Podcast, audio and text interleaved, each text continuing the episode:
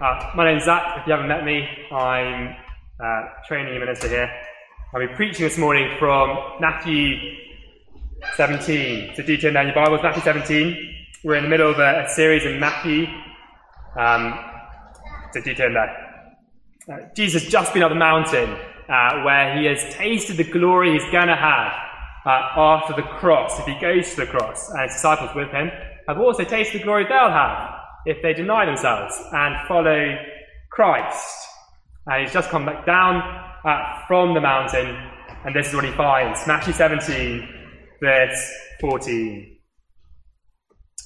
And when they came to the crowds, a man came up to him, and kneeling before him said, Lord, have mercy on my son, for he is an epileptic, and he suffers terribly.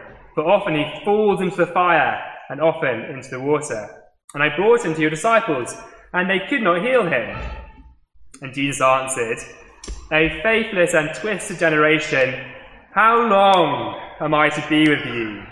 How long am I to bear with you?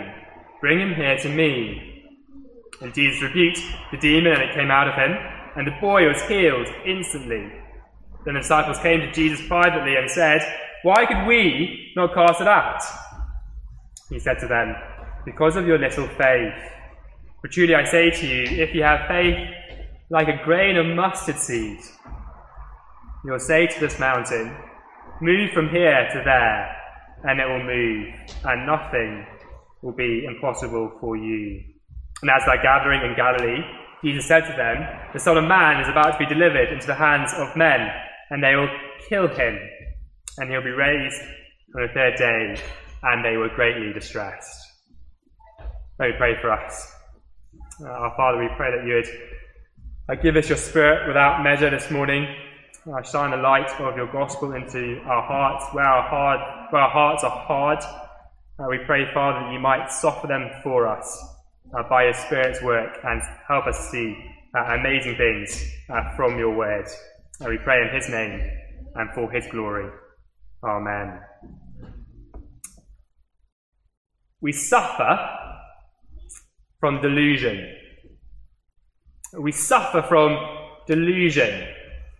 I wonder if that's what you want to hear this morning. You come uh, to church to be, to be fed and to be built up. Um, coronavirus is hitting us all hard. And you hear we suffer from delusion. I'm not just talking about the world out there who don't know God, who, who deny that He exists. Yes, them, but we, Christians, suffer from delusion. Why do we need to hear that this morning? It's a very simple truth that in order to be healed, you need to know you're sick. In order to go to the hospital, you need to know there's something wrong. Uh, what is our delusion? That's the key question. What is our delusion? Uh, it's this we believe we can do what we cannot do. We believe we can do what we cannot do. We believe that the impossible for us is possible. As I said, Jesus has just descended at the mountain He's come and found utter chaos. He's come from the, the top of glory and descended into a valley of misery. And a man comes up to him, runs up to him, kneels before him, a desperate man. And he comes with two miseries. The first misery is this he has a son who is suffering from demon possession. He says, Lord, have mercy on my son. He's an epileptic, uh, more properly, a, a lunatic. He's crazy. He, he tries to destroy himself. He's under the influence of evil. He, he throws himself into fire and throws himself into water. Please help him. That is his first misery. Now, the second misery is this I have this son, and he is desperately ill. I brought him to your disciples, and they failed to help. They failed to heal him. You can just, you can just imagine he's a man who's heard about the Lord Jesus. He's a man who's heard about what he can do and what his gang, the disciples, can do. And he's full of hope. And he comes and they have failed him. I wonder if you know that personally. Maybe you've suffered physically. And you've been told that, that is the doctor, or that is the exercise, or that is what you need to do. And you try it. And there's no result. And your misery is more than it was before. And across the centuries, across the years of the church, the hundreds of years, there have been tens of thousands of people like this father desperate men and women who have come to the church and have gone away damaged, have gone away disillusioned and disappointed. That might even be a, a personal experience for you. You've gone to a church previously and gone away from it damaged. Or it might be that you're, someone who's invited someone to church with you and you see how you failed them. You can think of someone uh, you brought to church and, and then they've gone away disillusioned after they've heard the gospel. And that's the right feeling, isn't it? When the church fails, uh, when the church hurts people, it is right that hits us hard and makes us feel sick. It's right that uh, feels horrible. Uh, but it's not a place we can stay. You know, we can't wallow in our failings as Christians and as a church. We need to dig deeper and see why we fail. Now we begin to see uh, a problem. We begin to see a problem with the disciples in verse 17. Uh, because Jesus responds to the man, he falls on his knees before Christ. He responds quite startling. He responds with a startling response, doesn't he? Uh, this is uh, the Jesus who we know is tender to sinners. This is the Jesus who says, describes his heart his very self as gentle and lowly. This is the Jesus who, uh, when a crowd gathers, which is harassed and helpless, the Jesus who is compassionate and teaches them. And this is the Jesus who responds almost in frustration, almost in anger, you could say. He says, A faithless and twisted generation. His response, to be clear, isn't first directed at the Father, it's directed at uh, the disciples. he says, How long am I to be with you? He's saying to them, I've been with you for so long. You've had my presence. You've had words from my lips. You've seen all that I've done. How long do you respond to that?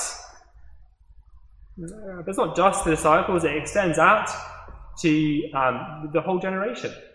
Uh, because of the disciples who, who have had the most exposure to Christ, disciples who have heard the most from the Lord Jesus, have seen the most of what he's done, are not responding properly, and that's a, that's a condemnation uh, on the rest of the generation. What hope have they got if disciples are not responding?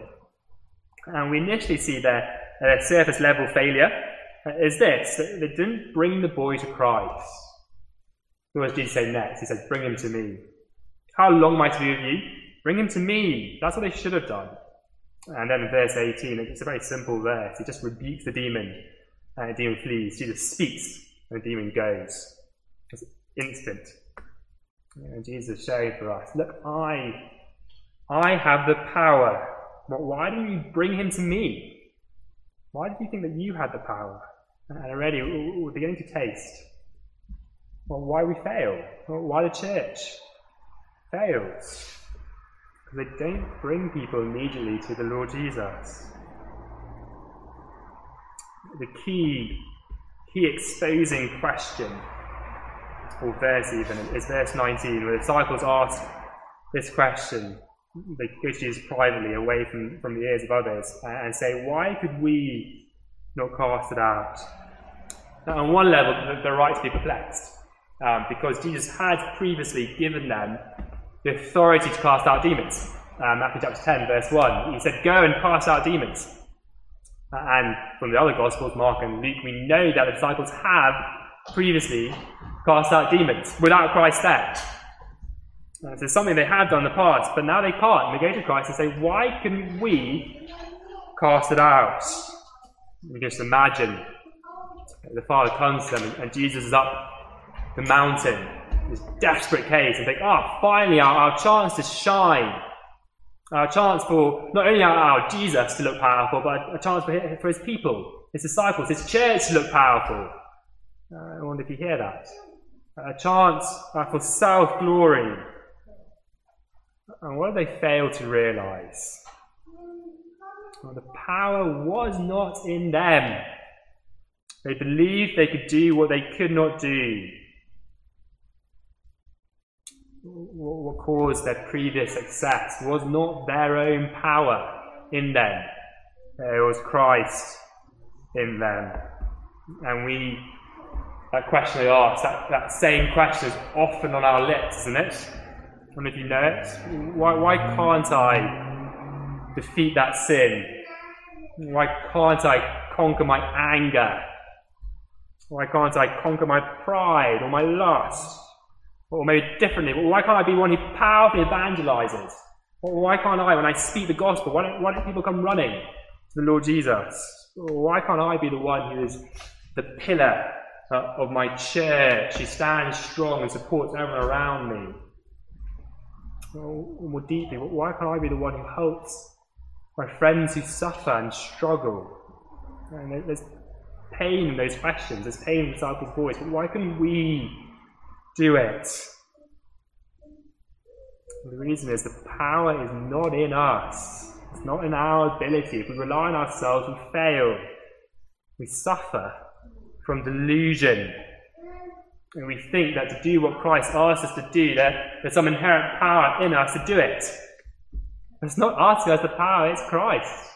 Christ has the power. And all that we succeed in doing as Christians, every jot flows from and only from Christ. I, I wonder if you know um, a poem called Footprints in the Sand. It's a poem where a man tells the dream he had, and he's walking along the beach and looks behind him and he sees two, set, two sets of footprints. Um, and one set is his set and one set is God's set. But every now and then he looks more closely and he sees one set of footprints. Uh, and he says to God, Those are my hardest times. There's only one set. Where were you? You walked beside me the rest of the time, but where were you? Uh, in the poem, um, God says, That's the time I picked you up and carried you. Now, in one sense, it's quite a nice poem. Uh, in, in one level, it has not too bad a message. Uh, but it does communicate something pretty harmful in the end. It says that in the Christian life, uh, we're basically self reliant. God walks beside us. And then we really need Him. When it gets really desperate, when we feel really weak, then God picks us up. That's not true. There's no power in us to do anything in the Christian life to evangelize, to defeat sin, anything. But Christ has the power, and that's the good news. The good news is this what we cannot do, what we cannot do can be done. What we cannot do can be done. Verse 20, Jesus responds um, to the disciples' question. And he says, Why can you do it? Because of your little faith. Uh, but there's a bit of a paradox in what he says next. He says, Why can you do it? Well, because you have a little faith. But what you really need, what you really need is mustard seed faith. If you don't know what mustard seed is, it's, it's a tiny little seed. One of the smallest things Jesus could use to describe faith. He says to disciples, you couldn't do it because you had little faith. But what you really need, well, is tiny little faith. So what's the difference in that paradox? What's the difference between the disciples' faith and the faith Jesus is calling for? Well, the big point is this. It's, it's not about the strength of faith. It's not about how hard the disciples believed. Uh, he compares in his uh, in verse 20 that faith to a mountain. A mountain is just, just a, it's a figure he uses uh, to describe something permanent, fixed to us. Obviously, mountains wear out before God, but to us, we go to a mountain when we're five, and we go back there when we're 85. It's not going to move. It's going to remain fixed. And it's huge as well. And there's a deliberate extreme going on there. you say this faith that size can move a mountain that big. And say, faith the size of a teaspoon can fill up an ocean. Faith, faith the size of a, a grain of sand can you take it and you can weigh down all the paper in the world. Jesus is saying it's not about the strength of faith. You're weak. The power is in me. What then is Jesus calling for? What kind of faith? What is mustard seed faith? It's a faith that looks inside and realizes that all there is inside is empty weakness. It looks inside and all it finds is a cavern of powerlessness, an inability to do anything truly to help yourself, never mind help others, anything truly to please God. That is what is inside of you. And so that looks inside and finds emptiness, as it reaches out, empty, wretched hot hands, and, grasps God and grasps Christ. And the key in the illustration of verse 20 is not, not about the strength that you reach out with. A beggar, he knows he has nothing and reaches out with an empty hand. It doesn't matter whether the beggar reaches out and his hand is shaking or his hand is strong. No, the point is that you do reach out. That you do realize you need God. But what you can't do can be done by Christ in you. Jesus says, How long am I to bear with you? He's saying to disciples, Don't you see? Don't you see that the whole point is that you need me? That's what I'm here for. And yet you gather round me thinking that I am the source of your glory. Don't you see that you need me? Perhaps this morning your hearts are doubting as you read Jesus' promise in verse 20 that mustard seed faith can move a mountain. And you think, really? Really? If I left this room after this and got down on my knees and prayed to God and said, move that mountain, God would do it? I think you're right to think that won't happen uh, for two reasons. Uh, the first is this the heart that goes to God and says, Move that mountain, ultimately, the run of the mill heart, a run of the mill Christian, ultimately, it is a heart uh, that wants to glorify itself. The same heart the disciples have here is a heart that wants to have a powerful prayer that moves a mountain so it can say, Look, look what my prayers can do. Look how strong my faith is. Which is utterly against what Jesus is saying here. It's the opposite of the point he's making. The point he's making, secondly, is that not promising unlimited power, not promising that are going to be some kind of demigod. No, the point he's making is nothing is impossible for God. Nothing is impossible for him. He can move mountains if he wants. And he responds to those who reach out their hands, whether or not they're trembling, whether or not they're weak. The disciples' little faith what was their problem? Well, they looked inside and they thought they found power. They looked inside and they thought they found strength. And isn't that the root of our failure? When we evangelize, don't we think sometimes it's our wisdom that we need to convert people? Or don't we think that it's, it's our discipline, our habits of life that are going to defeat sin? Don't we think that by our strength, we're going to build up whatever church we're at. We're going to be the pillar of that church. And Jesus says, Stop. Stop instead. Come to me. Yes. Exercise discipline. Yes. Exercise wisdom. Uh, but don't believe that flows from you, from something inside of you. He said, Reach out your hand and take mine which is really good news for us this morning. Because if you feel weak, if you're someone who, over lockdown, has struggled with doubt, in one sense, good, because it's true. We are weak. Luther's prayer we prayed before the sermon I am an empty vessel. I am weak and feeble in faith. If you're a Christian, overcome by the weakness of your own self. That is good news because you're waking up from your delusion. Waking up from the belief that you have some kind of inherent power in you to do what Christ calls us to do. And here's the promise for you. Here's the promise God responds in power to those who come, even though their faith is like a mustard seed, even though their faith is teeny tiny. He responds. Your strength of believing does not limit him. No, he delights to fill up any who come to him and reach out empty, wretched hands. Perhaps, perhaps actually the opposite is true for you this morning. Instead of feeling weak, you feel strong. You can look back over your past life and, and you can see all sorts of ways that you succeeded.